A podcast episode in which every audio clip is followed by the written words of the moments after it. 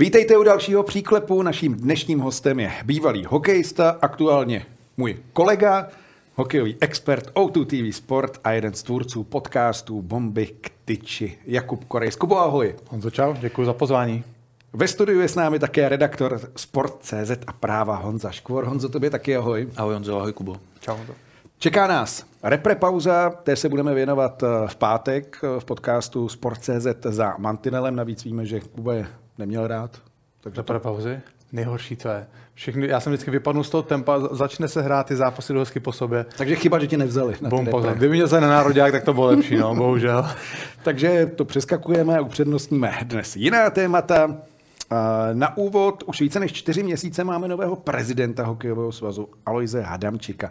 Honzo, je už doba na to dávat ne soudy, ale nějaké hodnocení, jak to na tebe působí, nebo ještě je čas? No ono, když se na to podívá běžný člověk, tak si uh, klade otázku, co Alois Adamčík za ty čtyři měsíce stihnul vlastně. A on oficiální výstup není žádný, takže když se na to podíváš, tak si říkáš, vůbec děje se něco na tom svazu. Já za sebe musím říct, už když bylo před volbama a ať už měli dopadnout jakkoliv, kdyby měl vyhrát Jirka Šléger, Alois Adamčík nebo kdokoliv jiný, tak to dvouletý funkční období je tak strašně krátký na to něco tam s tím udělat a asi můžeme se pak bavit, eh, v jakém stavu ten svaz Alois Adamčík přebíral a hlavně ještě s vědomím, co se na nás řítí, co se týče energií a všeho ostatního. Takže já už, když Alois Adamčík tam vstupoval, tak jsem nečekal žádný převratný zá, nějaký závěry, co by on tam měl udělat. Překvapuje mě trochu, když se říkalo, jako první zveřejním audit a všem ukážu, jak se tady hospodařilo, nehospodařilo, tak se mluvilo nejdřív o září, mluvilo se o říjnu, šmejk je listopad, teď najednou slyšíme, že by to mělo být koncem listopadu. No zatím nevidím tam, že by nějak něco se zásadně tam dělo. Změnilo se to, že máme dva generální manažery u Nároďáku. Dvojice Havlát Židlický. Je asi brzo na nějaký, na nějaký soudy, protože uh, jsou to relativně noví tvář, jsou samozřejmě, jsou to samozřejmě ověřený bývalý výborní hráči. Uh, zrovna třeba Martin Havlát mi přijde, že ten byl úplně mimo toho hokejový dění. Samozřejmě věřím tomu, že to sledoval, že má přehled, ale přichází do toho, tak říkajíc, zvenku, což si myslím, že v dnešní době ten, to český hokejový prostředí potřebuje. Potřebuje nějaký svěží dech a ten může přinést Martin Havlát. Kdo ho nepřináší, Alois Adamček. Co si budeme povídat, jestliže Alois Adamček uh, vyhrál uh, volby prezidenta svazu na základě toho, že on je člověk zvenku, že on není součástí těch, těch aktuálních struktur nebo těch, co skončili, uh, tak to je samozřejmě absolutní nesmysl ale protože Hadamček byl trenér národního týmu, uh, měl slovo i v, té, i v té době minulé, ano, teď pár let je z toho venku, ale pořád on prostě byl součástí toho uh, vedení Českého hokejového svazu, takže on určitě není člověk zvenku. Souhlasíš? Tak souhlasím. Zase ten člověk se nějak vyvíjí, asi Alois Adamčík se v posledních letech hodně vymezoval proti tomu současnému vedení. Je pravda, že v době, kdy s nima byl za dobro, tak s těma stejnýma lidma, o kterých se teď vymezoval, tak s nima pek. A už to působí trochu zvláštně. Zase, že by člověk prošel takovou výraznou názorovou změnou, že by najednou otočil z černý na bílou, je trošku divný těm, eh, nebo jestli k tomu chceš říct ještě, Kubo, něco? Nepůjde. Těm, těm manažerům. Radši ne. Já, já, já, to beru, podle mě to je super, byť trochu mě překvapilo, když Martina Vlád říkal, že za poslední čtyři roky nebyl ani jednou na NHL, byť že, byť že v Americe. To trochu mě překvapilo, ale zase si říkám, kdo jiný by to měl dělat než takovýhle kluci, který mají takovýhle jména a právě z pozice a ze síly těch svých jmen oni budou slyšet eh, u generálních manažerů TNHL, tak právě to je ta jejich úloha Pryč je model, kdy byl generální manažer zodpovědný za to skládání, za to skládání týmu pro uh, mistrovství světa nebo olympiádu. Teďka je to o tom právě přesvědčovat ty hráče nebo ukázat jim svoji vizi, proč by měli reprezentovat a domlouvat to s těma generálníma manažerama v NHL a kdo jiný by měl mít takovouhle pozici, takovýhle jméno, jako mají tyhle dva kluci, takže za mě já s tím problémem mám. Dnes se budeme věnovat NHL, také hokeji v digitálním světě, podcastům, ale samozřejmě také žhavým tématům v extralize. Hokejová Sparta se trápí a nástupce odvolaného kouče Pavla Patery jistě nebude mít snadnou práci, aby vrátil tým na přední příčky a nastartoval uvadající hvězdy v čele s Dominikem Simonem. Pozornost zaslouží odvaha Plzně, která dvakrát vyzkoušela hru bez brankáře v prodloužení a v obou případech skórovala. A velký rozruch vyvolala nejen potyčka v duelu Pardubic s Olomoucí, ale také dohra v podání majitele východočeského klubu Petra Dětka, který žádá konec Viktora Ujčíka v pozici předsedy disciplinární komise.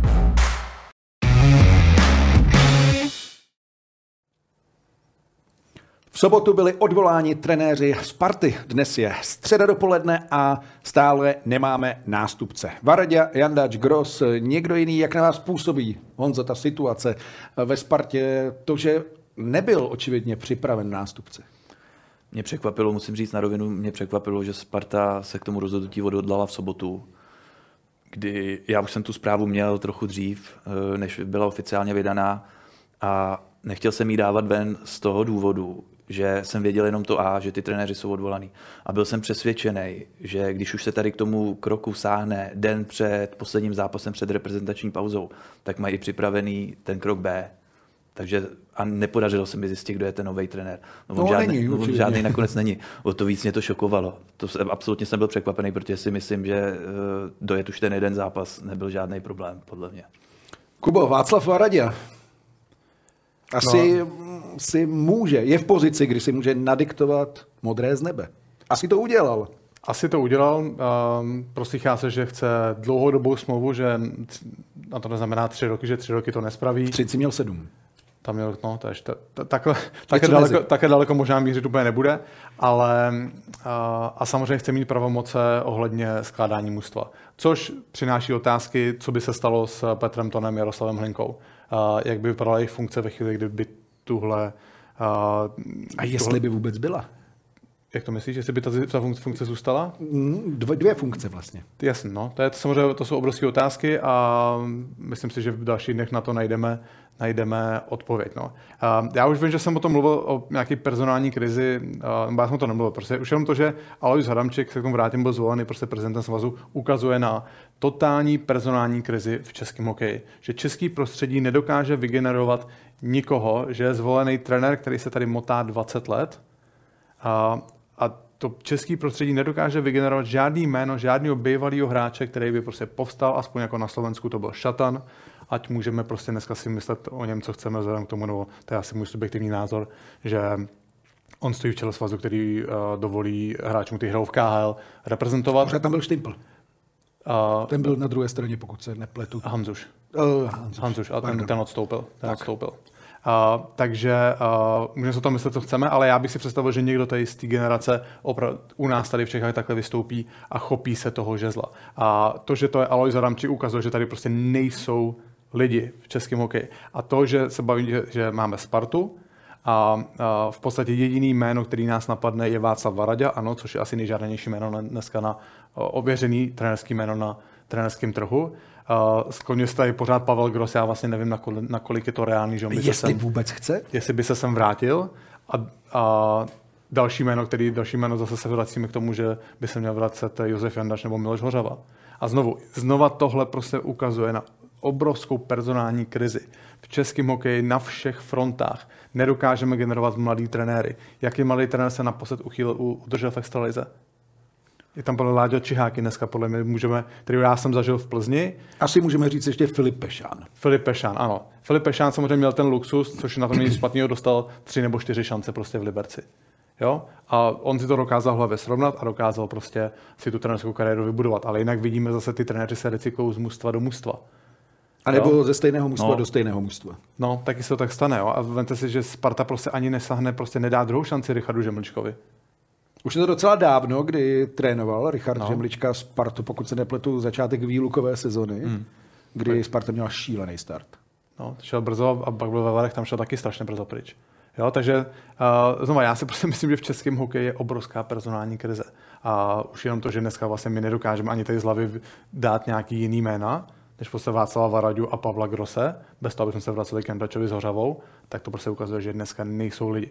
No, nejsou tak lidi. On ten příklad ukazuje, že se podí, stačí podívat na náš národák, že jo, kdo ho vede. A taky to asi není náhoda. Objevou se tady hlasy, tak my bychom tam radši samozřejmě měli českého trenéra, no ale ono kde brát, když jako nikde není.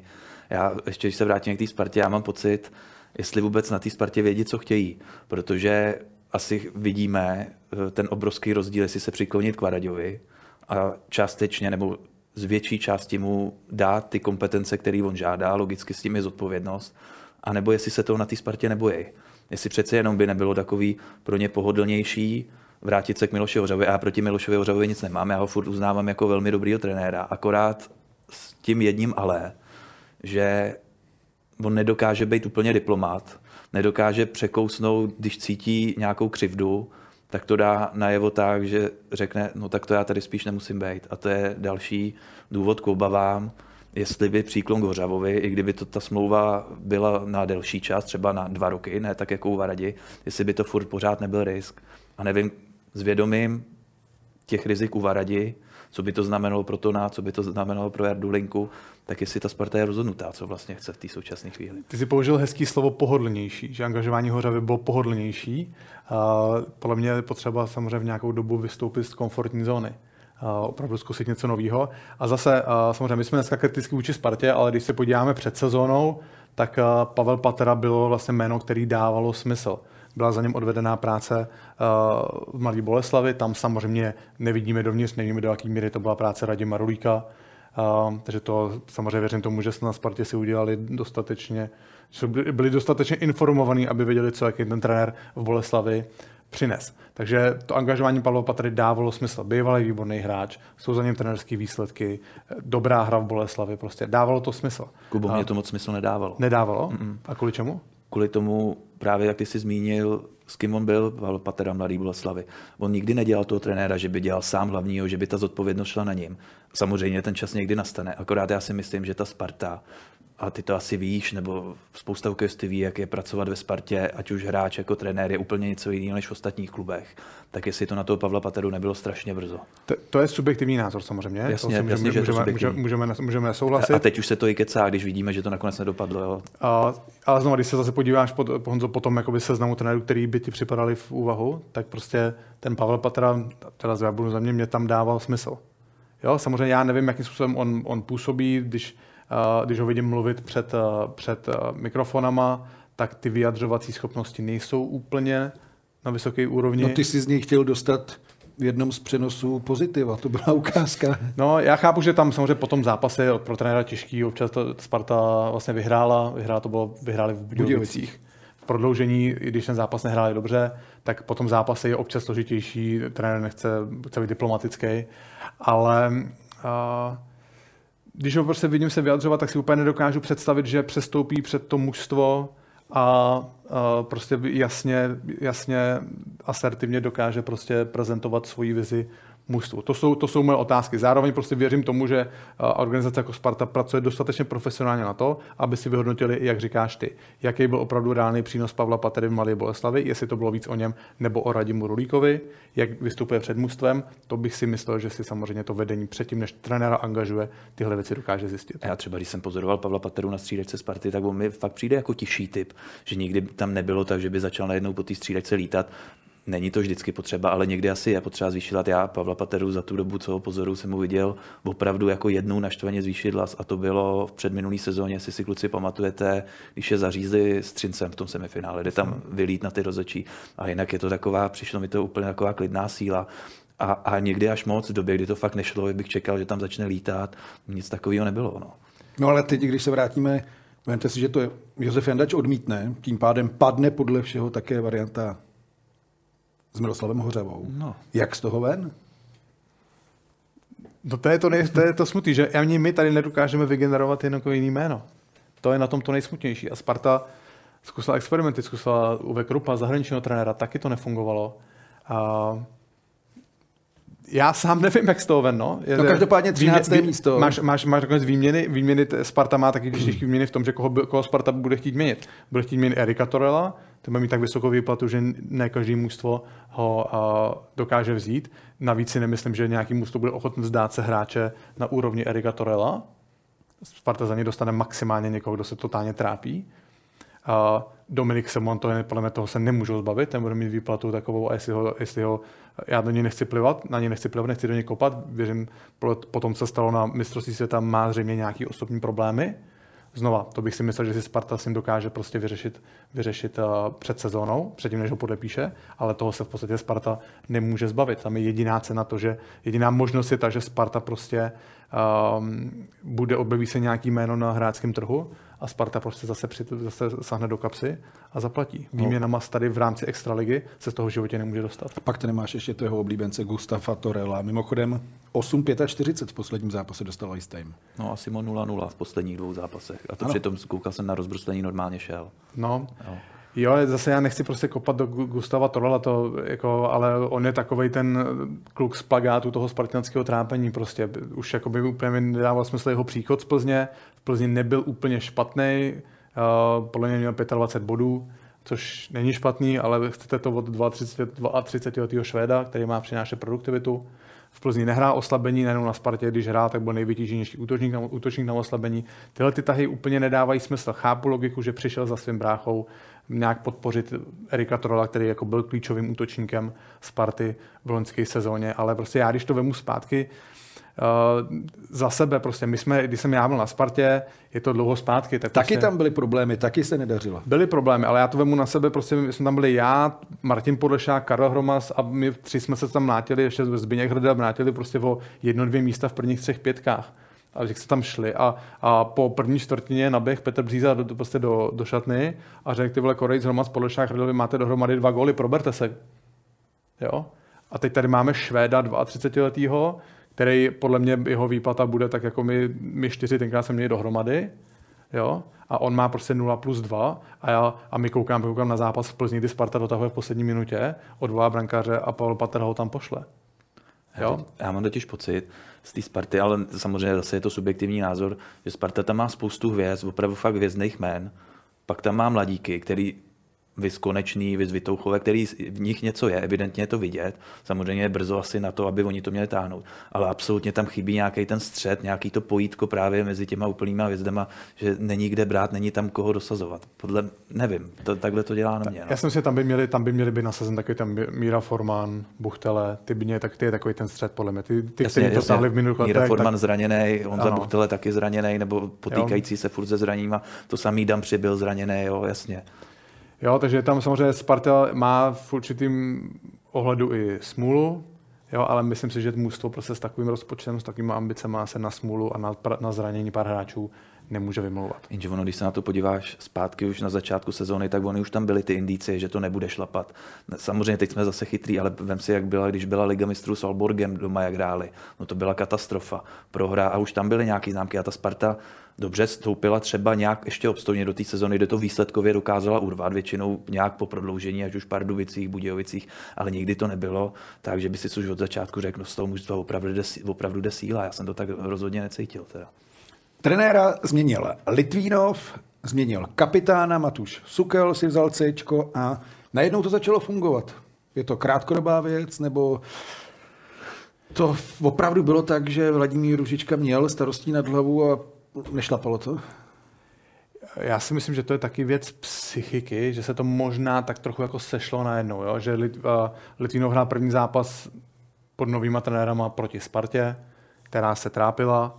Uh, jo, tam samozřejmě ten nový trenér, je to nějaký impuls, je to takový taková tlustá čára, zatímco se to teďka stalo řada hráčů, i když vlastně Karel Mlejnek byl asistent Růžičky, takže to neplatí úplně stoprocentně, ale myslím si, že řada hráčů dostane takový jako nový start, novou příležitost pod tím novým trenérem a Litvínovu se ten zápas proti Spartě poved a myslím si, že trochu jakoby spadla ta tíha z těch hráčů a ta zlepšená psychika se potom projevila v těch dalších, v těch dalších utkáních. Samozřejmě teďka uh, zatím asi je to Malý vzorek. Malý vzorek na to, aby jsme uh, dělali závěry, ale zatím zkrátka kdybyho hlediska to určitě, za, určitě zafungovalo.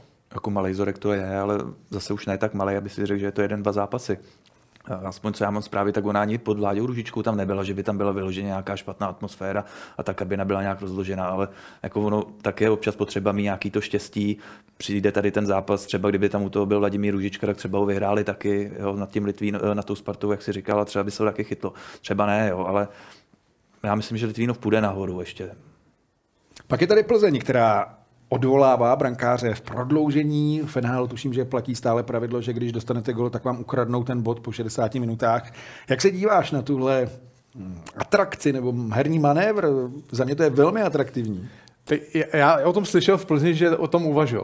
A byl jsem na zápase proti Vítkovicím, kdy to udělali poprvé doma. A já jsem viděl, že to ukazují a tak nějak jakoby, uh, se říkal, tak udělejte teďka v tom prodloužení a najednou, když uh, myslím, že Dominik Pavlát chytal odjížděl z branky, tak jsem tomu, já jsem tomu nevěřil, že tomu, že to udělají. Tak jsem tomu nevěřil a, a samozřejmě, jak vyjel, tak říkám, oni ho odvolali a sama za 20 sekund byl, uh, dával zámorský rozhodující gol. Takže je to hodně odvážný. Myslím si, že ta, myslím si, že ta strategie by byla jiná, pokud by platilo to pravidlo jako FNHL, kdyby Plzeň přicházel o ten bod v případě toho, že inkasuje.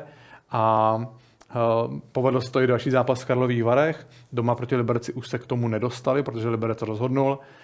Uh, já si myslím, že to je věc, která může zafungovat jednou, dvakrát. Za sezonu. Určitě ne, nemyslím si, že to prostě uh, Vítkovice byli evidentně zaskočený, ty to vůbec nečekali. Vary už si myslím, že na to možná jako, už to trochu očekávali, um, ale myslím si, že to občas může zafungovat. Není to něco, nečekal bych to, že Plzeň pojede desetkrát do prodloužení a sedmkrát vyhraje, protože že odvolá brankáře, to ne.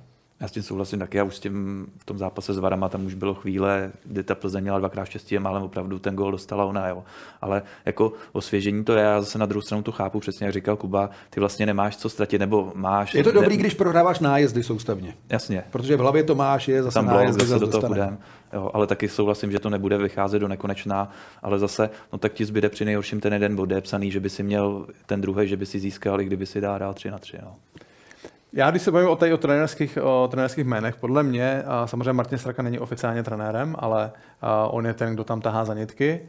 A podle mě on je teďka jako jeden z nejlepších trenérů tady v republice. Ono je tady, samozřejmě taky něco jiného, že on trénuje Plzeň, kterou vlastní, a může se tam víceméně dělat, co chce. A tím pádem je odvážný, protože někdo mu, to, někdo mu nevíte, co to udělal ale myslím si, že jeho jakoby, cit pro hokej, který pramení už vidíme jenom z toho, jak dokážou vytipovat hráče, hmm. hraje v tom určitě roli i štěstí, tak um, už jenom to ukazuje, že prostě ta, ten, ten smysl pro hokej v něm je. A uh, on, působ, on, on, vlastně jeho metoda je ta, že hráči jsou neustále pod tlakem. Tam není ani na den, ani na minutu klid v té šatně. Já jsem to zažil, když jsem tam hrál, mě se to úplně nelíbilo, ale oni, oni takhle fungují. Samozřejmě dokážu uznat, že tenhle přístup k těm hráčům funguje, ale uh, myslím si, že prostě Martin Straka ukazuje ten cit pro hokej, on je pro to hokej absolutně zapálený, pro něj neexistuje nic jiného.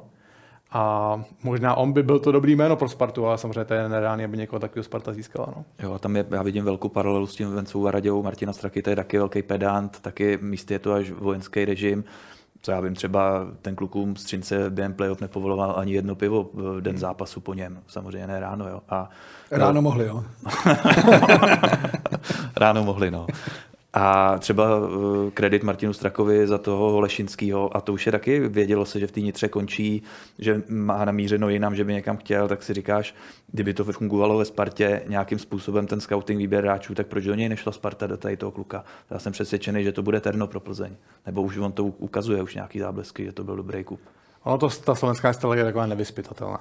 Někdo, no, tak Bolka by taky mohla povídat z Loňska. Jo? Nebo mohla, ale může tak, taky, taky jakoby vytáhneme z, z rukávu. Prostě. Taky tam byl Juna Eskileny, taky se spousta věcí nepovede, ale jo. spousta věcí se povede. Jo, řada se, ne, prostě produkce, produktivita v slovenské televizi negarantuje produktivitu. Jasně souhlasím, že když vidíš, že máš 45 bodů na Slovensku, tak je to něco jiného, no. než, je mít, než mít 30 ve Švédsku jo, že ve Finsku. Si nemyslím, že úplně na první pohled bylo jasné, že Holešinský bude takhle produktivní, ale Jo, Plzeň se to evidentně, hmm. evidentně prostě zase, zase povedlo. No a podle mě s tím mužstvem, co oni mají, tak podle mě to je zázrak na ledě, co hrajou.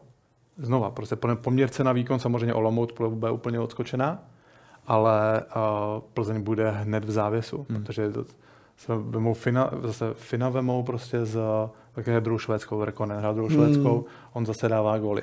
Blomstrand loni letos zase byl jalovej, chtěli ho měnit, nenašli partnera na Už je výměnu. probraný, ale. A už je, probr- už je probraný. Přišel Hrabík, který podle mě hraje výborně, i když to úplně nekřičí z papíru tolik. Vychovali zase Kodítka, Šlajs tam zažívá nejlepší, nejlepší sezon, výbornou sezónu. Uh, z Kaňáka roste top extraligový back. Uh, mají dva vyrovnané brankáře, Pavláta vzali z první ligy. Jo, takže, takže zase to tam postupně prostě vybudovali, postavili. Tomu to asi nebude na titul, ale uh, jestli se budou držet ve středu tabulky, tak je to podle mě opravdu zázrak. A on je Petr Zámorský hodně poukřál teda v Plzni v TB, který před dvěma, třema lety už byl, si říkal, jestli není jeho soumrak, jestli už to není pomalu odcházení z extraligy a najednou kluk, který hraje přes 25 minut na zápas a jak, jako je opravdu v operatě defenzivní řad spolu s Kaňákem. Mluvil jsi o Olomouci, musíme se otřít to ještě o jedno téma a to je zápas Pardubic s Olomoucí, tresty, Klimek 4, David Musil dva zápasy, Adam Musil 4, ta situace byla vyhrocená. A Oleš byla, jeden ještě. Byla vyhrocená i na Twitteru, žádalo se odstoupení Viktora Ujčíka a tak dále a tak dále. OK, a k těm zákrokům. Já si myslím, že ten zákrok Lukáše Klimka, já bych si dokázal představit, že to nebude posuzený jako faul. Tam, jedi, tam to nebylo ze zadu, tam se David musel se tak jakoby nešikovně trochu točil. A, a ano, on šel z toho mrtvého úhlu, David musel ho neviděl. A tam se dá, tam se dá polemizovat o tom, že Klimek věděl, že trefuje Musila ve chvíli, kdy o tom neví, že možná měl ubrat na intenzitě, což je nová věc, to za nás nebylo. Za mě bylo prostě, když někdo neví, tak mu nalož co nejvíc můžeš.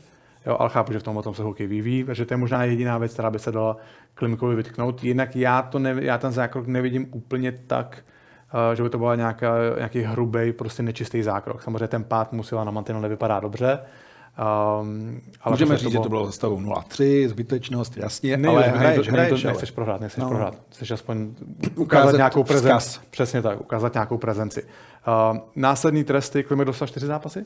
Hmm. Jo.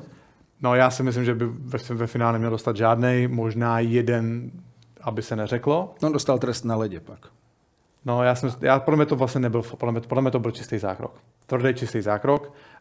Um, David musel dostat dva, Adam čtyři, říkám to správně? Jo.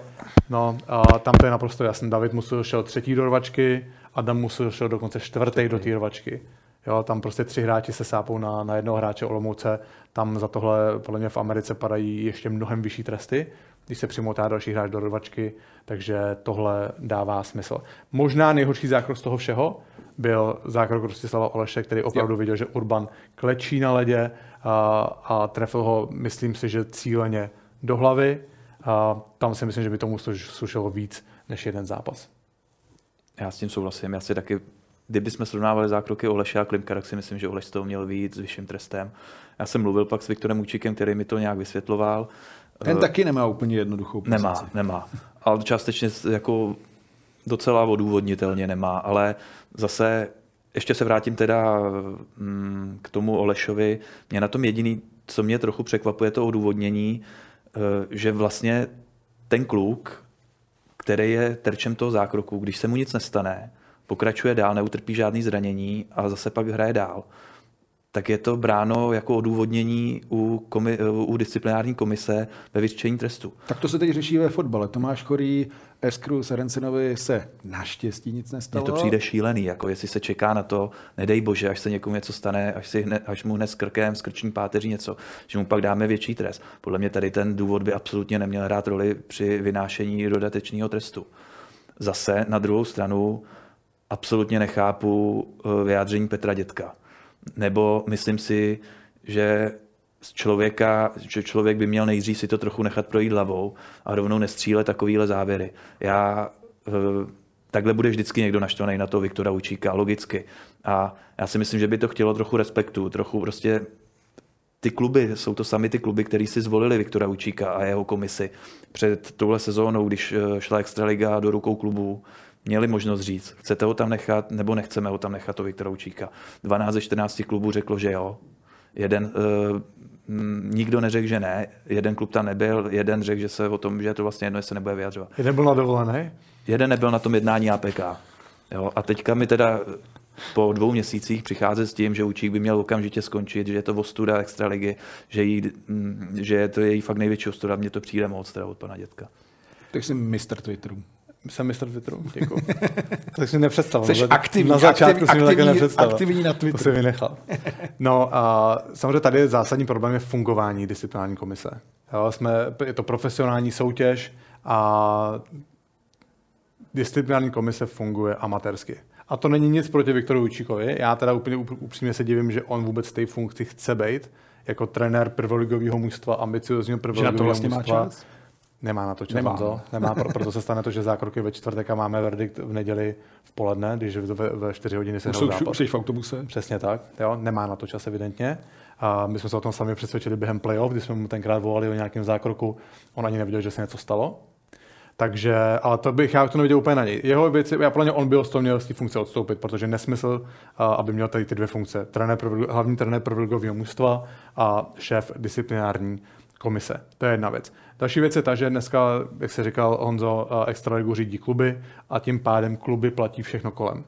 A, a kluby platí i tu disciplinární komisi. Hmm. A aby se ta disciplinární komise zprofesionalizovala, tak by to potřebovalo aspoň dva lidi, když budu hodně šetřit a budou to velký nadšenci do hokeje, tak to budu dělat za poloviční úvazek, že budou každý kolo sedět u těch monitorů, koukat na ty zápasy, vracet si, analyzovat a vytipovávat uh, ty hrubý zákroky. No a když ti řeknu, jak to funguje teď, tak teď to funguje, disciplinárka čerpá vyloženě jenom z toho, co je v oficiálním zápise, když je tam vyšší trest, automaticky ho zkoumá, ale zákroky, které ujdou, tak podněty posílají samotný kluby. Přesně. A donáš, no, ono je to možná silný slovo, ale prostě donášejí ti na ty ostatní a dávají Viktoru Ičíkovi. Nezastavíme mu to trochu za tohle, to nebylo by to dobrý. A to je, a to, ale, ale hlavní problém všeho jsou peníze. Jasně. Protože kluby tohle to nestojí v podstatě nic. Kolik může mít Viktor Ujčík, to bude třetinový úvazek na takové funkci? Já nevím. No, budou, budou odhadovat, že mu někdo jednou za týden zavolá, podívej se na tenhle zákrok. No, pak když se někdo odvolá, tak se, tak si zavolají, uh, v klasiku mi se zavolá, nebo se sejdou. Takže kluby to stojí strašně málo peněz a jim to prostě vyhovuje. A kdyby se opravdu ta disciplinární komise měla zprofesionalizovat, tak kluby to bude stát minimálně půl milionu, spíš se bavíme o milionu na sezónu a samozřejmě klubům se nechce platit. To je celá podstata všeho. Hmm. Ještě jedna věc mě zaskočila, než opustíme téma extraligy, to, co se stalo v Mladé Boleslavi. A co se stalo v Mladé Boleslavi? No Martin Ševc bude šéfovat klubu, Vrbata s nedorostem končí. Nepřekvapilo tě to? Překvapilo vůbec, nevím, nějak zákulisí toho. A včera jsem na to koukal trochu jak na zjevení. Já jsem taky na to koukal a překvapilo mě to, že je to takhle v rozehrané sezóně, když ještě před sezónou se pokoušeli. O dvou semifinále. Jasně. Nevíme, co zatím je zatím. Tam, tam je jasný, že Václav Nedorost přišel do Boleslavy na základě dobrých vztahů s Radimem Vrbatou. Oni spolu jsou velký kamarádi, takže uh, tím on se vlastně dostal do Budějovic bez toho, aby měl zkušenosti s touhle funkcí kdekoliv jinde předtím. Přijde mi, že oba odváděli dobrou práci. Opravdu, znova, nevím, nevím vůbec, co zatím je. A dokážu si představit, že Radim Vrbata je hodně svérázný člověk, který si chce dělat věci podle sebe a jestli tam vznikla, přišla nějaká neschoda třeba, takže uh, od toho odešel. Ale to je jenom moje spekulace. No to on Martin Ševci teda, jak ho známe, taky hodně svérázný člověk. Já ho, já ho neznám, samot... já ho znám jenom z ledu, já ho neznám, já ho neznám osobně, takže tohle to nedokážu vyhodnotit. A těžko říct, jako jak bude působit jako manažer, jestli to bude stejný Martin Šef, stejný impulzivní, jako byl na ledě, nevíme, je to jeho premiéra. A je to hodně zvláštní teda, ať už tím načasováním. No. Načasování je zvláštní. Načasování je zvláštní, takže jdeme načasovat se na NHL. Různé příběhy českých hokejistů můžeme sledovat v Detroitu. Filip Hronek se nenechal vytlačit hvězdným Moricem Zajdrem a v pozici elitního beka mu zdatně konkuruje. Nad očekávání se daří Dominiku Kubalíkovi, který patří mezi nejlepší útočníky týmu. Za to Filip Zadina se trápí, v devíti utkáních nebodoval a pak se zranil při blokování střely. Samostatnou kapitolou pak je Jakub Vrána, který byl odeslán do asistenčního programu. Zámořskou soutěží však nejvíce rezonuje kauza Mitchella Millera, jenž byl ve 14 letech usvědčen ze šikany spolužáka. Poté, co se Arizona dodatečně vzdala práv na amerického zadáka, měl dostat druhou šanci v Bostonu, ten však pod palbou kritiky smlouvu vypověděl po dvou dnech. Počínání medvědu kritizoval taky Gary Batman, komisionář NHL, podle něhož Miller není způsobilý nastoupit do ligy.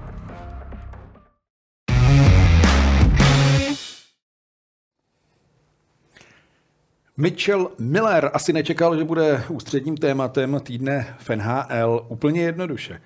Měl by být doživotně odepsán někdo, kdo ve 14 se chová strašidelně?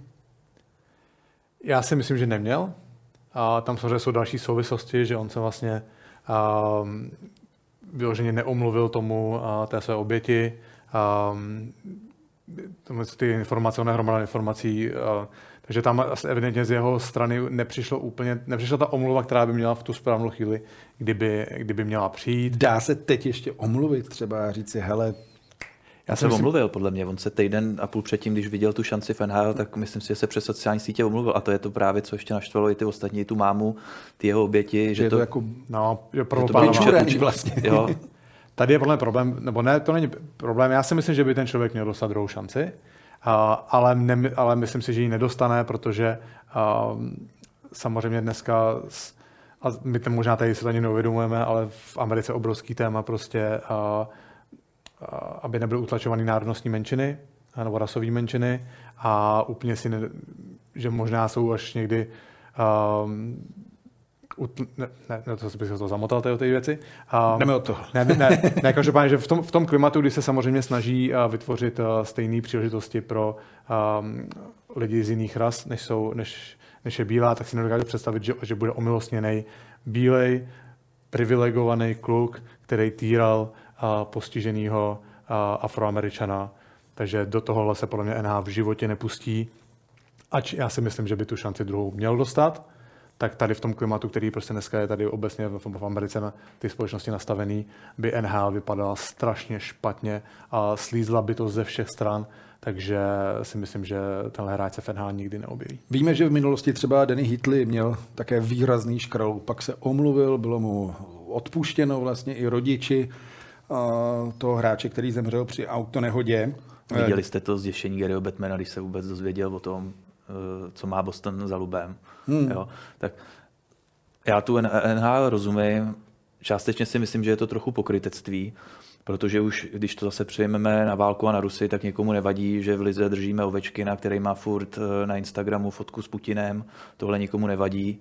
Dál si hrajou, docela slušně to vysvětloval Dmitry Jaškin, někde pro, Rusy, pro ruský média, kde ona ten hal dobře ví, proč tam ty Rusy drží, protože je velmi potřebují, protože tam na to mají namotaný marketing, jsou to takové hvězdy, takže se jim do toho nechce a všechno je to o penězích, takže pak je jednodušší nějak ukázat tady na Boston, jo, než, než uh, řešit nějaký ovečky. No. Dá se z toho ne vykoupit, ale třeba pomoci zase Mitch Miller, kdyby řekl, hele, tak já budu dva roky dávat 40% platu. Bylo by to téma, nebo by to ještě přiostřilo, no jo, teď má prachy, takže... Já furt, Bylo by to jenom gesto, nebo? Já si furt říkám, jestli ten kluk fakt to myslí jako vážně, že, že už si uvědomuje, co udělal, byť mu bylo 14. Tohle je asi to, to nosný téma. Jenom veme si, jak silně se proti tomu postavila kabina Bostonu, včetně Maršanda ano. s Bergeronem, kteří řekli, že absolutně, jestli tady to myslí vedení klubu vážně, tak oni ho nepřijmou mezi sebe. No, já si myslím, že prostě není cesta zpátky, ale tam je, já, jsem si hlavní, já si myslím, že druhý šance se mají dávat ale tam je prostě hlavní problém, by to nastavení celý, nebo ne, to není problém, tak prostě, tak to je. NHL nechce vypadat špatně prostě, že, že dá druhou šanci bílému chlapovi, což je, že se říká, jsou nejvíc privilegované skupiny, uh, bílý muž, a který utlačoval prostě na rasovou menšinu. A NHL by to si ze všech stran by dostala totálně naloženo. NHL a trochu se divím to, že si to neuvědomili v Bostonu. No. To mě, to mě přijde zvláštní. No, hlavně to vyjádření Kema Neelyho, že jaký mají nějaký nový skutečnosti, které zjistili, no nezjistili žádný. Že když byl Kem Neely tázán na to, je zveřejní, tak nebyl schopný absolutně nic říct. Ona ten NHL jak je v těžké pozici. Vemte si, co se děje kolem juniorky, kolem, kolem dvacítky, co vyplavává všechno na povrch. Těch skandálů je tam za poslední, za poslední ani ne roky, ale měsíce jako opravdu dost. Jo taky nikdo nechodil na dvacítky a tak dále. Ale hmm. Eh, Detroitu se daří. Daří se Dominiku Kubalíkovi, tuším, byste se potkali v Plzni při té poslední sezóně. Čekal si, že bude prostě hráč do první přesilovky, že to tam bude takhle sypat? Čekal jsem, že on ty uh, loňskou sezonu v Chicagu neměl úplně jednoduchou, ale já prostě pořád to vidím, že to v něm, že to v něm je, ale já si pamatuju, když jsem ho viděl v Plzni, první den letní přípravy hráli jsme fotbal, prostě, tak jsem hned viděl, že ten kluk umí dávat góly. a, a potom během té sezony tak on byl naprosto odskočený prostě od zbytku. Já si dva hráči, který si pamatuju za svou kariéru, který jsem potkal, byli mladí hráči a viděl jsem, že jsou úplně jinde. Je Dominik Kubalík a Michal Kempin tenkrát v Brně. Oba dva to nakonec dotáhli do NHL a jestli jsem, když Dominik, Dominik odcházel, čekal, že bude dávat tolik gólů v NHL, to je samozřejmě vždycky otazník, ale zároveň mě to prostě nepřekvapuje. A myslím si, že v Chicagu nedostal potom, paradoxně po té první výborné sezóně, nedostal tolik prostoru, kolik by si zasloužil. A tady Detroit to ukazuje, že prostě ta opravdu ta střelecká potence v něm je, v něm je obrovská. A já si myslím, že jako není žádný důvod, proč by měl zpomalit ve zbytku sezóny. Já si Pak myslím tak, já s Kubou souhlasím a navíc u Dominika Kubalíka, tak já, jak, jak, já ho znám z reprezentačních srazů, tak to je fakt úplně normální kluk, který to má hlavě srovnaný a není to žádný frajírek, jo, který by si něco o sobě myslel a opravdu přeju mu a myslím si, že ten Detroit mu fakt padne, a, že mu to sedlo a taky můžeme čekat. Podle mě bude patřit mezi top 3 nejlepší střelce naše v této sezóně na Detroit jde hodně nahoru, pak je tady ale Filip Zadina, který není asi tak produktivní, jak se čekalo navíc teď po blokování střely Rena Puloka z New York Islanders, nechceš jí blokovat a ten má fakt ráno z těla. Uh, udrží se FNH, jaká je jeho budoucnost, protože to je pořád šestka draftu. A já, ví, víš, jak, má, jak to má za smlouvou teďka? Nevíme? nevíme já taky nevím, nevím, se přiznal. No, a, takže já si myslím, že ještě nějakou šanci dostane, že pořád byl hodně vysoko, vysoko draftovaný, ale samozřejmě a, těch šancí bude pomalu, ty šance budou pomalu ubývat. A myslím si, že dostane třeba ještě jednu sezónu a pokud opravdu nezačne přinášet tu produktivitu nebo k té své hře nepřidá něco jiného, tak to bude návrat, návrat do Evropy. No, my jsme ho trochu čekali v jedné fázi podle mě u Pavla Zachy. Hmm. Jo, ten nakonec v New Jersey našel svoje místo, dneska v Bosnu vypadá ještě mnohem líp, než vypadal v tom, v tom jersey, takže um, myslím si, že Filip Zadina ještě šanci dostane, ale pomalu se ten jeho čas krátí. Jenže zatímco Pavel Do léta 25, pardon, smlouva. Jo. Takže dlouhá ještě. Hmm. Jenže zatímco Pavel Zacha je, nebo se nějak vyprofilovali, takže je schopný velmi dobře hrát i dozadu, tak to je možná problém toho Filipa Zadiny a zase jasně tady ho bereme, že je to jeden z našich největších talentů posledních let, že ono si řekněme takovýhle vlčáků čekajících na tu šanci v Americe, v Kanadě, tam najdete spoustu a opravdu, jestli nějak to nezačne potvrzovat na ledě, tak to je prostě biznis, no. Oni tam na něj nebudou čekat a nebudou říkat, ale to je šestka draftu a počkáme, dáme mu další dvě sezóny, jestli, jestli to nebude nějak výrazně lepší, no. Pak je tady Jakub Vrána, který nastoupil do asistenčního programu NHL a NHL PA. Jakube, ty jsi zažil nějakou osvětu v Americe směrem k hokejistům, protože my nevíme, mně se strašně líbí, že to vlastně nejde ven, že nikdo neví, co se tam děje, že ty hráči jsou chráněný, že se s nimi snaží pracovat. A ukazuje to na jednu věc, že ať hrajete NHL, ať berete hezký peníze, tak pořád jste jenom lidi. Uh, já teda osvětu, samozřejmě osvěta je od malička neber drogy, Což pravděpodobně tady to To byl, si zvládnul. To, to, to, to byl, tady to mám od maminky, já jsem, nepotřeboval jsem NHL, on mi to, on mi to řekla. Ale uh, samozřejmě uh, hráči jsou pod obrovským tlakem. Ono to, podle mě ten běžný fanoušek to nevidí, který si prostě ráno zapne ty sestřihy a vidí tam ty krásné akce, jenom ty hráče, jak se radují prostě, ale to je jenom opravdu ta špička té pyramidy. Uh, a hráči jsou pod neustálým tlakem. A je to i v NHL, i když mají prostě dlouholetý smlouvy, který mají garantovaný ty peníze, tak jsou pořád pod obrovským tlakem deno, denodenně. A ne každý to úplně zvládne. Teďka, jestli si prostě Jakub Rána během večírku dal něco jiného než alkohol, aby možná ze sebe schodil trochu ten stres, Nemyslím si, že to je problém izolovaný na sportovce. Myslím si, že to je věc, která, s kterou se potýká celá společnost, všichni pracující. Samozřejmě ve chvíli, kdy ty hráči vidím, ty kluci vydělávají hodně peněz, může jim to lehce zamotat hlavu, dovolí si třeba věci, které by si nedovolili, ale já bych to zase nedělal prostě vědu. Je to mladý kluk, který mu se možná trochu zamotala hlava, je dobrý, že prostě NHL se o ty hráče postará, pošle je na léčení nebo do, řekněme, asistenčního programu, to zní mnohem líp a on bude za, za měsíc, za dva bude zpátky a, a, a bude znovu hrát. No. Je to obrovský rozdíl proti tomu třeba, co se stalo tady Honzu, Honzovi Mandátovi. v Pardubicích, který prostě si taky, taky dal úplně vhodnou dobu a byl totálně hozený přes palubu. No. Jasně, tam to je velký rozdíl. Jako Bůh ví, co by bylo s Kubou ráno, kdyby se mu to stalo tady. Ještě ono u toho Kuby Brány bohužel to asi nebylo, že by si dal jednou na večírku, jo? že tam ten problém je asi trošku uh, dlouhodobější a o tom mi svědčí to, že do toho asistenčního programu on byl vlastně zařazený klubem. Jo? Když jsme třeba to viděli, a není to žádný, prostě stane se to, stalo se to Kerry Priceovi, stalo se to Ingramovi i dalším jiným lidem, akorát s tím rozdílem, že ty kluci sami si říkají, hele, tohle už je moc, já mám problémy, dokázali si to přiznat a říká, takhle to nejde, já potřebuji nějak fungovat a potřebuji pomoc. A není to ostuda. U toho Kuby Vrány bohužel tam on zatím k tomu nedospěl sám od sebe. No. Tam už, aspoň co já mám zprávy, už to nějak trošku bylo neúnosnější, že ten klub musel nějak zareagovat. Takže on šňupal kous, zřejmě. Bylo to no. někde prezentovaný takhle? Nikde to ve, veřejně ti samozřejmě nikdo neřekne, Nikdo. ale... Vypadá to tak. Ale vypadá to tak. No. Ne, mně se jako líbí ten přístup, že ta NHL se prostě o ty hráče starají po téhle stránce. Ona by, ona by se NHL o ně nestarala, ona se o ně stará NHLPA. Jasně, ty tak. se uplatí samotní kluci, dávají do fondu jasně, peníze. Jo. Takže tam, tam je to, tam, tam se o to starají ty odbory prostě, no. Jinak NHL by samozřejmě nechtěla platit hráčům plný, plný výplaty ve chvíli, kdy jsou na, jasně. na odvykačce. Ale no. vezměme si, my bychom asi taky rádi, aby to bylo něco podobného u nás. Začínají už nějaký, vím, že Třinec i Pardubice dělali nějakou světu, ať už o finanční gramotnosti nebo tady o tom nebezpečí, ale Dovedete si představit u nás, kdyby ještě říkali klukům, hele, každý měsíc budete ještě ze svého platu posílat tolikhle, tolikhle do fondu právě na pomoc, kdyby se vám něco stalo.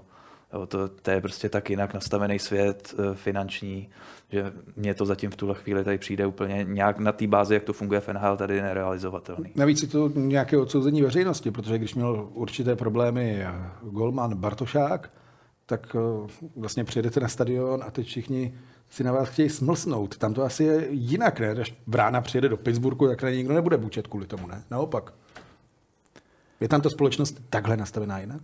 Je to asi trochu, je to asi trochu jinak. No. Zase třeba věc prostě Patrika Bartošáka je ta, že tam už to nebylo poprvé. Tam on už, jako tam se bavíme o druhých šancích, on už jednu druhou šanci dostal. A v Americe si on, on na to seděl 30 dní za, za domácí násilí, ještě než se vracel do Evropy. Jo, takže tam byl nějaký prostě opakující se, opakující se problém, no, ale... No právě on na to dojel, že, že se vracel kvůli tomu, že on vlastně byl rácený, no, že si to tam sám zkazil tu, tím svým opakovaným chováním k přítelkyni a řekli tak děkujeme a víc už ne tady, no. Tolik NHL, téma NHL máme za sebou a jdeme na další téma z hokeje v digitálním světě.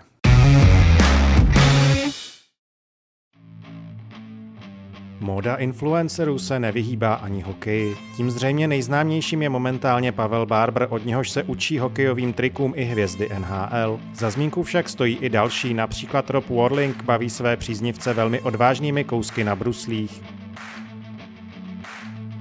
A o pozornost severoamerických médií si řekl také teprve devítiletý indiánský chlapec Washi Ženot, který v utlém věku ovládá různé dovednosti s hokejkou a pukem, včetně nebezpečné rány příklepem.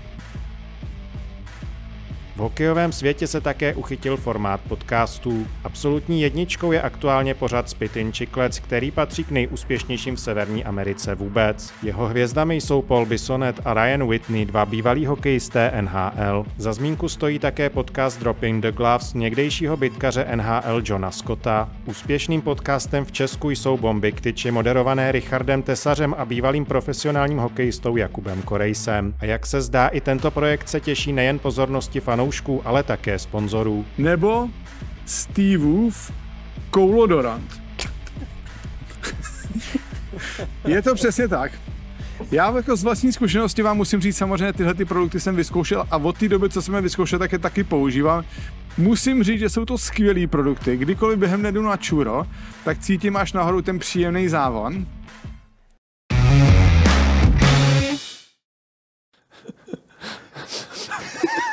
voní, voní, voní, používám to, to, co propaguji, používám, nepropagoval bych to jinak. Máš to tady, jo? Nemám ho sebou, ráno jsem použil. Tak ne, nemazal jsem se tady v koupelně, nebo? tak, no, počkej, jsi byl třikrát asi, jo. Jsi přijel. Nesvádí to na kafe. Moc kafe. Co tě vedlo k tomu, že vlastně jsi si založil vlastní podcast, protože vím, že my, když jsme jeli na nějaký zápas dřív, tak už si poslouchal, zrovna myslím Paula Pisoneta, jasně. Tak eh, kde to vzniklo v té hlavě? No, vzniklo to první myšlenka, když jsem byl vlastně za Andrejem Šustrem, mým kamarádem, když hrál uh, na farmě Anaheimu, jsem za ním byl na 14 dní a on ten podcast tenkrát poslouchal a, a mně se ten formát strašně líbil, protože mě se na tom líbilo to, že je to o hokej, ale byla to spíš sranda. Byla tam nějaká jako cítí odbornost, samozřejmě tím, že tam jsou ty bývalí hráči, ale hlavně to byla sranda. A to se mi na tom líbilo nejvíc a uvědomil jsem si v tu chvíli, že vlastně v českém prostředí nic takového není. Absolutně. A, a No a vlastně vrátil jsem se do Čech a s tím, že jsem chtěl něco takového rozjet, a měl jsem nějaký pokusy, ale ty se úplně, ty se úplně nepovedly. Pak se ten projekt zhruba na rok uspal, tak nějak dal do šuplíku. No a pak paradoxně ty se byl u toho, u toho znovu zrození, jsme byli v Drážďanech na, na Open Air a byl jsme, byl jsme s Richardem Tesařem. Tam Ten, jsi jezdil ve čtyři ráno na koloběžce. Přesně, tam jsme jezdili Bylo na, teplo, na koloběžce. tak jsme, uh, no tak Richard taky říkal, že by rád rozhodl nějaký podcast a tam jsme se domluvili, vydali jsme tu věc šuplíku a, a v podstatě za 14 dní jsme vydávali první díl. Máš nějaký oblíbený podcast? No, já nechci Teď nějak... to musí říct, jasně, no, že jo, to je... Jasně. Já na to opravdu koukám a opravdu mě to baví. Mě na tom baví ten formát, že je to chvíli podcast, pak tam máte hosta, hodně zajímavý, ne probírání vyloženě jenom o hokeji, ale nějak do toho trochu za kulisy, aby to lidi neviděli. Fakt mě to baví, tohle to musím říct. Jinak spíš koukám na fotbalové podcasty a ten váš ty bomby ktyči, to je jediný, na co koukám z hokeje a musím říct, že je to fakt dobrý. Děkuji. Vzor pro tebe tedy jednoznačně Paul Bisonet a Spinning, spinning chicklets. A hlavně se tam líbí ten Ryan Whitney, který uh, tam on, on, je, on má ty uh, štiplavý názory, umí to formulovat, je vtipný, uh, má ty zkušenosti, takže hlavně ten Ryan Whitney je podle mě... Není náhoda, že jste byli na stejném draftu, že ne? Byli jsme na stejném? Myslím, že jo. On je podle mě o rok starší a nevím, jestli... Já mám fotku z draftu, kde vlastně on měl stejného agenta, má Bobbyho Ora a tenkrát jsme byli na večírku den před draftem a, a teď jsem tu fotku někde oprášel a viděl jsem, že je na té fotce taky. A, ale samozřejmě to měl tu výbornou kariéru v NHL a, a on vlastně má i takovou tu, on tím, že měl sezóny, kdy podle mě 50-60 bodů z pozice obránce, on si samozřejmě dělá srandu, že z vlastního pásma nahrál uh, Malkinovi nebo Crosbymu a, a, a měl bod. A měl, a měl bod. no to je skoro, ty taky za sebe děláš legraci. Tak jakoby, tam samozřejmě ta inspirace v tom trochu je, že uh, uh, mnohem líp působí, když si dokážu udělat uh, legraci sám ze sebe, než, než když budu říkat, že já jsem dělal všechno nejlíp. Že?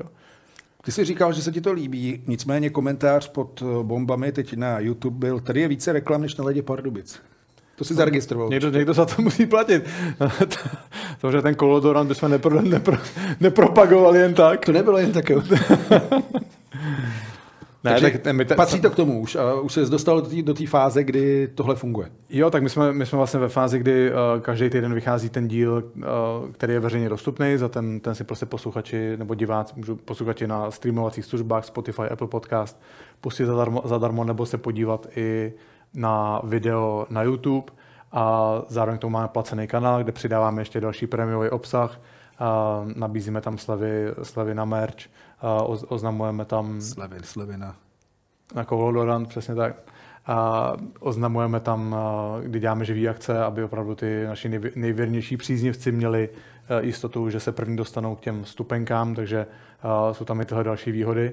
No a samozřejmě dáváme tomu hodně času, snažíme se, aby to vypadalo, máme k tomu prostě Aniču veselou, která nám používá, pomáhá na sociálních sítích, máme Vegio, který nám dělá celou postprodukci, takže to všechno taky něco stojí a my ty peníze nějakým způsobem musíme získat zpátky a vlastně jediný vedle toho placeného kanálu, který nám funguje skvěle, tak druhý, druhá taková noha toho příjmu jsou ty, jsou ty reklamy a myslím si, že v tom dvouhodinovém pořadu tak ty čtyři minuty reklam asi dokáže ten posluchač přetrpět a není to nic, co by co by uh, prostě mu to ničilo ten poslech. Jasně, ale hlavně máš to paralel s taky máš let pomalovaný reklamama, máš No navíc si to děláš legraci ještě, že jo? No, tak, no. Přesně.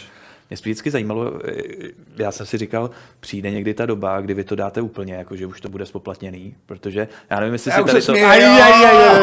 Jestli si tady to ty lidi že to máš, chápu, že pak uh, nějaká další část, ale i furt ta uh, velká stopáž z toho je furt zdarma dostupně, ať už na YouTube, ať už na dalších, jak si říkal, těch platformách, tak jo, jestli tady to nějak taky zvažujete, nebo víte, že někdy to bohužel přijde, nebo nevím, bohužel. Bavíme se, bavíme, ne, asi se nestane to, že se to úplně všechno zavře za, za platební bránu, to se nestane. a dokážu si představit, že bavíme se o tom teďka, a protože ono to opravdu jako je hodně příprav na to. Jo? To není, že si sedneme k mikrofonu prostě a dvě hodiny si povídáme. Hmm. A musíme vymyslet témata, a máme scénář, aby to opravdu odsýpalo, aby to nebylo unilý povídání dvouhodinový. Takže um, opravdu jako za tím každým dílem je hodně práce. A my se spíš dneska bavíme o variantě, že třeba my potřebujeme pořád mít ty díly veřejně dostupné, protože nám to zvyšuje dosah. Jo, když my dneska máme dosah třeba 20 tisíc posluchačů na, za, ten týden, za ten týden, tak ve chvíli, kdy jsme zavřeli celý zaplatební bránu, tak se dostaneme třeba 15 2000. Jo, odhaduju prostě, že a, takže ten dosah se samozřejmě sníží, a sníží se atraktivita pro, a, pro inzerenty, hmm. takže s tímhle tím my taky musíme pracovat, ale dokážu si představit, že, že se dostaneme do toho, že třeba nějaký každý třeba třetí díl, tak a, bude třeba 20 minut zdarma a zbytek prostě bude na tom, na tom placeném kanále. Že to bude takový hybrid, že nebudou čtyři díly měsíčně zdarma, že budou prostě třeba dva nebo tři a zbytek bude na tom placeném hmm. kanále. Ty se připravuješ, eh, já moc dobře vím, jak na přenosy extraligy. Nic ve špatným, naopak. Dobře. Eh, jak dlouho ti trvá příprava na ten podcast? Když vlastně ten díl se skládá, ten, ten, ta epizoda toho podcastu se skládá z dvou částí. V první se bavíme s Richardem o aktuálním hokejovém dění, v druhé, v druhé části máme hosta, je to zhruba hodinu a hodinu. A ta příprava na tu první část trvá, tak nějak si s Richardem prostě domluvíme témata a pak mi trvá třeba dvě hodiny, abych si opravdu nahledal informace, abych netlachal obecní nesmysly, aby opravdu tam bylo nějaké sdělení, takže třeba já nevím, dvě, tři hodiny se připravuju na tenhle, na tenhle předjezd, jak tomu říkáme, a potom třeba nějaký dvě, tři hodiny na ten rozhovor, protože když samozřejmě už eh, dostanete, já nevím, Petra Klímu nebo Jirku Hrdinu, že si na vás udělají čas a přijdou si k vám sednout do studia, tak se nechcete, tak chcete vidět, že, aby, chcete, aby oni viděli, že si vážíte toho, že přišli, že jste se i na ně připravili a snažíme se najít zajímavé věci, aby jsme na něco nezapomněli, a aby opravdu zaznělo to, co, to, co má. No. Takže um, každý ten díl, pak vlastně ještě nahrávání, takže když to řeknu, tak každý ten díl zabere, zabere zhruba třeba den práce. No. A vždycky pak říkám, jak ty to máš jako bývalý hokejista, když logicky někdy taky se tam opíráte o někoho jo, a natřete mu, jak máš pak reakce, jako když to máš kluky, ať už se kterými asi někdy hrál, nebo vy i některý ne a řeknou si, jo, co mě má nějaký korejs jako v uvozovkách, co kritizová, nebo jak, jak to má. No to spíš v extralize, když někomu naloží, ne? No, je to samozřejmě v tomhle tom je problém tady toho českého rybníku, protože ten, ten rybníček, protože to je fakt strašně malý a já si hmm. myslím, že jsme to viděli. V krásná ukázka, když, se, když šel Samuel Buček do, do Třince, tak najednou prostě na tom Twitteru hokejovém bylo úplný ticho. Jo, tam se nikdo, ne, nikdo nevozval, ač je tam hodně hlasů, který prostě uh, kritizují řadu věcí během sezóny, ale prostě najednou bylo úplný ticho. A je to prostě tak, že ten rybník je moc malý prostě, no. A, uh, je, je moc malý prostě, no. Lidi se bojí potom té přímé konfrontace prostě s tím člověkem, který, kterýmu by třeba ne naložili, ale který by kritizovali na tom, uh, na tom Twitteru. Takže uh, já samozřejmě tu kritiku snažím se, aby byla kultivovaná, Uh, snažím se, aby byla něčím podložená, ale to platí stejný pravidla, jako je v televizi, to jsme se vlastně bavili s Honzou, když jsem začínal. Uh, my tam nejsme roztleskávačky, aby jsme jenom dělali, je, je, tohle je hezký, tohle to se povedlo. My musíme identifikovat i věci, které nejsou dobrý, zároveň prostě nesmí, a je už na nás, jak to podáme. My nesmíme z těch hráčů dělat blbečky, a... No určitě ne, protože no, jasně, ale kdyby já... viděli bruslit, tak... já si hráčů nechci dělat blbečky a myslím si, že oni sami, když už někoho kritizujeme, když prostě řekneme, že Dominik se mu dneska hraje špatně, tak na to opravdu nemůže říct nikdo ani slovo. Mm. Jo, když řekneme, že Gustav Torda hraje špatně, tak podle mě na to on nemůže říct ani slovo, on to sám ví. Jo, takže pokud ta kritika je kultivovaná, tak uh, si myslím, že to ty hráči, hráči přijmou. No. Stalo se mi asi dvakrát, že hráč se ozval, že jsem o něm něco řekl něco, co se mu úplně nelíbilo. Ale bylo to spíš takový jako ve vtipu. No. Hmm. Víme kdo? Víme. Já to vím. ne, to asi to si nechám, to si nechám pro sebe. Uh, vystoupení živě, to je další věc, když se ještě vrátíme k bombám, protože si mluvil o tom, že je ta placená brána, že jsou sponzoři. A jak je to s tím, když máte vystoupení živě? Myslím, že 150 lidí, 150 lístků. Lidí. Jaká tam je návratnost? Nebo je i motivací to, že jednou to bude vystoupení, který, wow, tak ty jsi business model celý tady dneska. No jasně. Já to pak vemu. Pojďte s příklepem někam taky. Uh, tak uh, samozřejmě, OK, ta návratnost tam je. Já mi odsud, vlastně odsud dneska my se tady nahráváme v Praze a já jedu dneska do Brna. Máme dneska v Brně uh, živou show před divákama, 150 lidí vyprodáno. Brno vyprodalo neuvěřitelně rychle, tam samozřejmě asi hraje roli ta moje vazba na Brno, protože jsem tam dlouho hrál. Poznávají ale... ho v tramvaji. No, jedeš v tramvaji, drží se, ne, všichni se chtějí fotit, ale zapíchne tramvaj. V šalině, pardon. Šalině, přesně. Řidič zapíchne tramvaj, jde se fotit. a to se samozřejmě nestalo, to, to, byla, to byla nadsázka, ale uh, ty živý akce jsou skvělý, protože tam prostě ta, hned ta zpětná vazba, vazba publika a, a tam je to opravdu jenom o historkách, tam prostě se nepouštíme do žádných analýz a taky tam opravdu vyprávíme jenom, jenom historky. I, I ty hosti, co tam potom máme, tak uh, vypráví svoje zážitky z hokeje a, a, a ty lidi to baví. Hlavně je to, on to je taková malá stand-up show, v podstatě taky snažíme se být vtipný a, a jsou to, je to stand-up show vlastně na pozadí, na pozadí hokejového prostředí. A to, no. tohle jako chceš, že jo, protože přijdeš po práci unavený večer, když to tak nechceš někde poslouchat, jako jestli tady bylo taktický jet okolo Přesně. mantinelu no. nebo udělat brzdu a nahrát to zpátky, jo, takže jako já tomu rozumím zase. No. Taky to tak vidíme a samozřejmě a pokud přijde 150 lidí, my tam toho ještě prodáváme náš Bude chodit někdy víc? Třeba, že bys prodal Lucernu. To si asi, nevím, to asi, asi ještě daleko. A v Brně možná by ta kapacita snesla trochu víc, možná by snesla trochu víc i v Praze, a, ale potom v těch menších krajských městech, jako my jdeme ještě Plzeň, Pardubice, Budějovice, Liberec, Ostravu, tam si myslím, že ten, ta hranice je prostě mezi 100-150 a 150 lidma v tuhle chvíli. Dominik Hašek nám v jednom z minulých přímáků řekl, že v době internetu se stírají hokejové školy v jednotlivých zemích, že třeba golmani chytají stejně, že i ten internet má vliv na to, že už dnes nemáme ruský, český, švédský, kanadský hokej. Souhlasí s tím? Tak dneska ten přístup k informacím je v podstatě neomezený, ale když se s ním chce dneska něco naučit, tak na YouTube najde nebo kdekoliv na internetu návod, jak se to, jak se to naučit. To jsme a vlastně viděli. Ty... Přesně tak, ty, ty, ty dovednosti.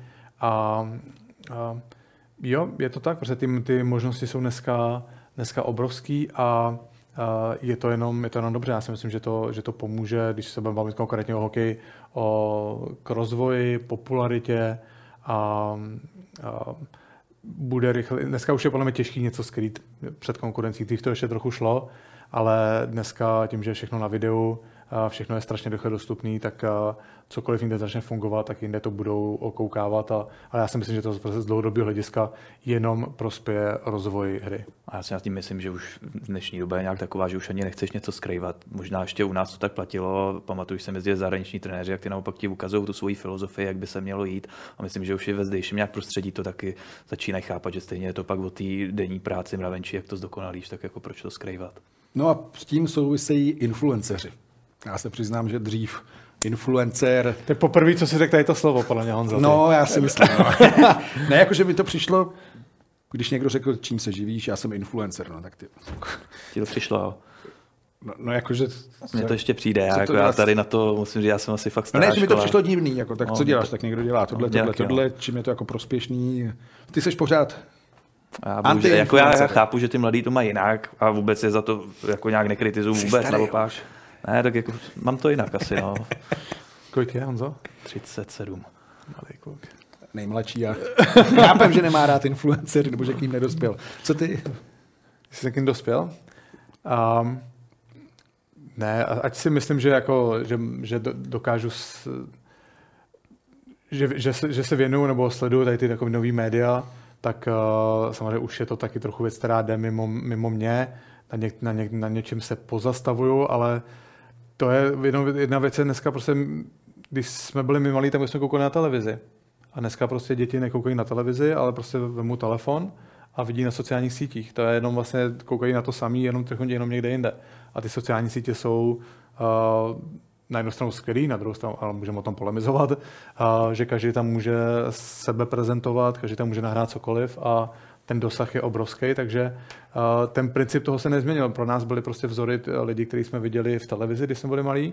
A děti dneska si myslím, že na televizi v podstatě nekoukají, mají pořád v ruce telefon, tablet a tam konzumují obsah na sociálních sítích a jsou pro ně vzory uh, tyhle ty influencery, když tak budeme nazývat, který... Se neprosadili v hokeji třeba a jsou influenceři. Jak ti to zní? Ale mě to asi jako nevadí, mě to, mě to nevadí, tak uh, ty myslíš třeba ty hráče, co tam co dělají ty eh, dovednosti?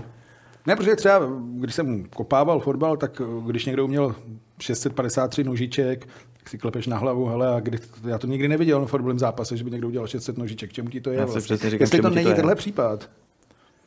Že někdo udělá stahovačku, super, no ale jako... Jo, tak samozřejmě ty dovednosti ne, z, nikoho, z, niko, z nikoho nedělají ještě výborný hokejistu. To, a, mně to nevadí něče, já vlastně nevím, jako, proč by mi to mělo vadit, on to znovu jako to pros- prostě prospívá popularizaci, Přesně. po- Mě to- popularizaci hokeje. Přesně, no. mě to taky nevadí, ale zase jestli tady frajer, co si tam vyjede za barák, udělá si tam nějaký korito a dělá tam nějaký finty, tak jestli to zase přiláká k hokeji nějaký desítky dětí, tak proč ne? Jako, Navíc mě, se to mě dá- to neoslovuje, ale vůbec proti tomu Se nic tím dá i vydělat. Eh, Zígra si najímá toho kluka, co... Aby ho naučil triky, Barbara. No, jasný, tak to je samozřejmě, že uh, on se- sebe prezentuje, aby ukázal, co umí a potom uh, čeká na nějaké nabídky, nebo jsou to buď firmy, které prostě sponzorují, chtějí, aby v těch videích byly vidět jejich produkty, anebo pak si ho prostě budou děti nebo rodiče dětí najímat, nebo dokonce i profesionální hráči, takže uh, je to prostě ty sociální sítě, to jsou prostě to, co bazí televize, no. Je to prostě místo, kde se ty, kde se ty lidi dokážou sami prezentovat, mají to celý sami pod kontrolou a mají mnohem větší dosah, než, uh, než tenkrát prostě, než mohla zacílit televize. A zdaleka nejde jenom o hokej. Já mám kamaráda, uh, florbalistu, který je teďka na Prahu, že už má nakouknuto do extra. tomu taky nešel hokej, tak šel na florbal. Ne, to ne, ten hraje ten florbal dlouhodobě, ale taky mu říkají, hele, ty musíš být vidět na těch sociálních sítích, ty tam musíš dávat furt na ten Instagram jenom jeden den, aby si byl vidět. A jo. Jako, mně to přijde trochu šílený, ale bohužel, nebo bohužel taková prostě ta doba je, no, že je důležitý je tohle to nějaká sebeprezentace. No je to tak, no. A, a, a třeba a v Americe už to i jakoby ty hráči si to uvědomují. Hmm. A, že opravdu oni mají prostě, oni, ty jejich jména jsou obrovský značky. Sem se to ještě prostě nedostalo. Bude no. to tady. Bude Třeba to až tady. teď doroste generace, že Ale trošku jo, někdo, podle mě i s těma zkušenostma ze zámoří, že trochu už tím někdo načichle je, ale jako souhlasím, že to jsou úplně ani ne jednotky procent, ale no. desetiny. Jo. Bude to tady, bude tady hráči, který si uvědomí prostě sílu. Byl to, ve fotbalu Lukáš Vácha to byl. Lukáš Vácha to dokázal. Je pravda, že dnes se o něm mluví třeba jako o, ne legendě, ale ikoně určitý spartianský doby. Což třeba k horňákům, síglům úplně nesedí, protože tituly málo, odchovanec Slávě, přesto je brán jako spartianská ikona. Myslíš, že za to může to, jak byl brán? No určitě, ne, protože, protože ho zná prostě víc lidí, než jenom má, přes, má přesah jenom, i přes jenom běžný fotbalový fanoušky. No. A, takže tento, myslím, tak jako trochu prošlapal tu cestu a myslím si, že, že to přijde čím dál tím víc. No. A třeba v hokeji je problém ten, že ty hráči, jejich marketingový potenciál je strašně malý tím, že oni jsou ve výstroji hmm. a v helmě. Jo, takže prostě potom má strašně málo lidí, když ten hokej sledují, tak ty, tak ty kluky pozná. To je problém v hokeji, proto když vidíte reklamy v Americe, kde jsou hokejisti, tak jsou tam vždycky ve výstroji. V drezu, prostě tak, jak je ty lidi znají, jak je vidí, jak je vidí nejčastěji. No. Ale myslím si, že ty, uh, že ty kluci to pochopí, pochopí to, že uh, a kluby už to pomalu začínají chápat, že fanoušci se chtějí dívat hlavně za oponu, že oni chtějí vědět, co se děje v té šatně. Jo, tady ty prostě za, tady to bývalý zákonitosti, nebo já nevím, že se nesmí do šatny někdo, tak to je podle mě, pokud chtějí uh, kluby přilákat fanoušky, tak prostě To musí, musí zbourat. musí se zbourat, musí prostě ty musí vidět do, do posledního rohu šatny, prostě co se tam, co se tam děje. No. A ty hráči k tomu mají, mají uh, příležitost. Tam je samozřejmě těch hráčů je to uh, složitý, že uh, oni ve chvíli, kdy budou něco dělat na Instagramu, teď se jim nebude dařit, tak je to první věc, co jim v klubu omlátí o hlavu. Jo, tím je to malinko složitý. A na tom Instagramu taky. Přesně tak, na tom, na tom Instagramu taky, jo. Ale já si myslím, že to přijde a ty hráči si uvědomují, že to je jedinečný prostor pro sebeprezentaci a budování své značky a že tohle se bude pořád jako rozvíjet. Myslím, že jsme ještě pořád v plenkách tady v tom. Ty budeš někdy influencer. To asi nechám na vyhodnocení jiných, ale No ne, že by třeba nechceš vařit doma, ukazovat, co vaříš, jak děláš kafe to třeba. asi dělat, nebo to ne, na to, na, to, na to nemám, na to nemám. ale tak jako co si, co si budeme povídat, Honzo, ať to bude znít možná jako blbě, když to říkám já, ale jsem, mě dneska podle mě zná víc lidí, než když jsem hrál, kvůli tomu, že vydávám podcast a jsem, a jsem v To televizi. jsou věci.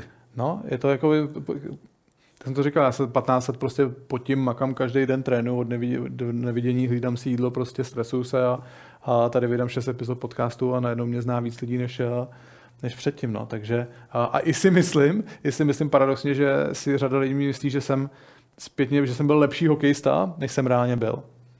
A to už je tak jako pousmání. No. A to je taky dobrý, ale. Tak mi to nevadí.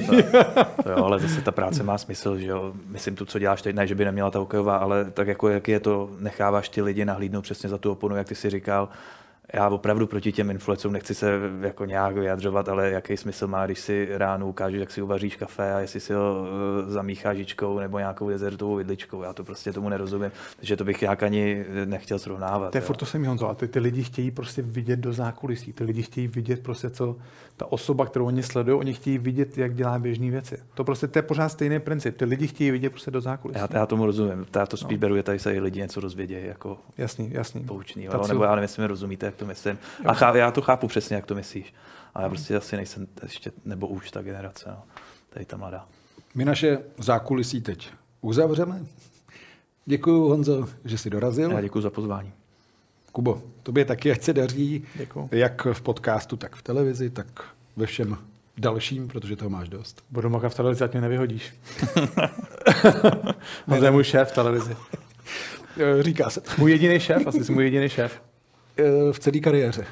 No to ne, po kariéře. Tam Je pravda, jsem že musím přiznat, že jsem jediný, komu za celý život bere telefony po 18. hodině. To je pravda. Byl jsi jediný šéf. Eh, Díky za to, že jste se dívali na příklep. Připomínám, že pořád můžete sledovat nejen ve formě videa, ale také v podcastových aplikacích a těšíme se za týden zase na viděnou. Pěkný den.